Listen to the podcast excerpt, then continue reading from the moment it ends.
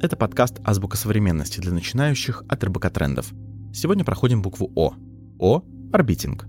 Это очередной феномен из мира дейтинга, который описала Анна Иовин в журнале Man Repeller.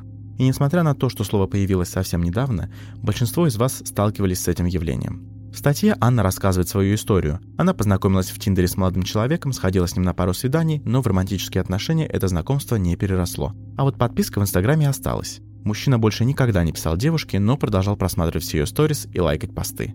Итак, орбитинг — это когда знакомый человек больше не общается с тобой, но продолжает следить за твоей жизнью в соцсетях, сохраняет как бы на своей орбите.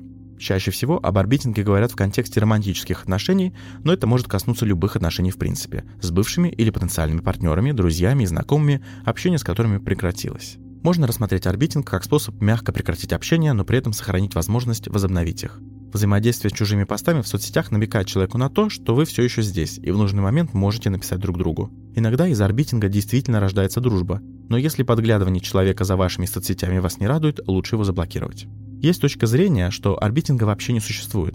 Ее придерживается автор издания Vice Джейк Папитис. Он считает, что люди, которые этим занимаются, просто не умеют хорошо скрываться. Смотреть сторис не с личного аккаунта, а с ноготочки Брянск, например. Возможно, мы действительно ищем несуществующие смыслы в связях через социальные сети, но окончательный вывод каждый сделает самостоятельно.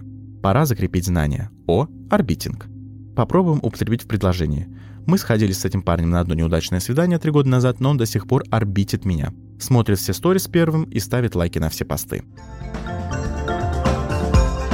О том, как социальные сети меняют личные отношения, читайте в наших материалах на РБК Трендах. Это была азбука современности для начинающих. Чтобы не пропустить следующий выпуск, подписывайтесь на подкаст в Apple подкастах, Яндекс.Музыке, Castbox и на любой другой платформе, где вы слушаете подкасты. До встречи!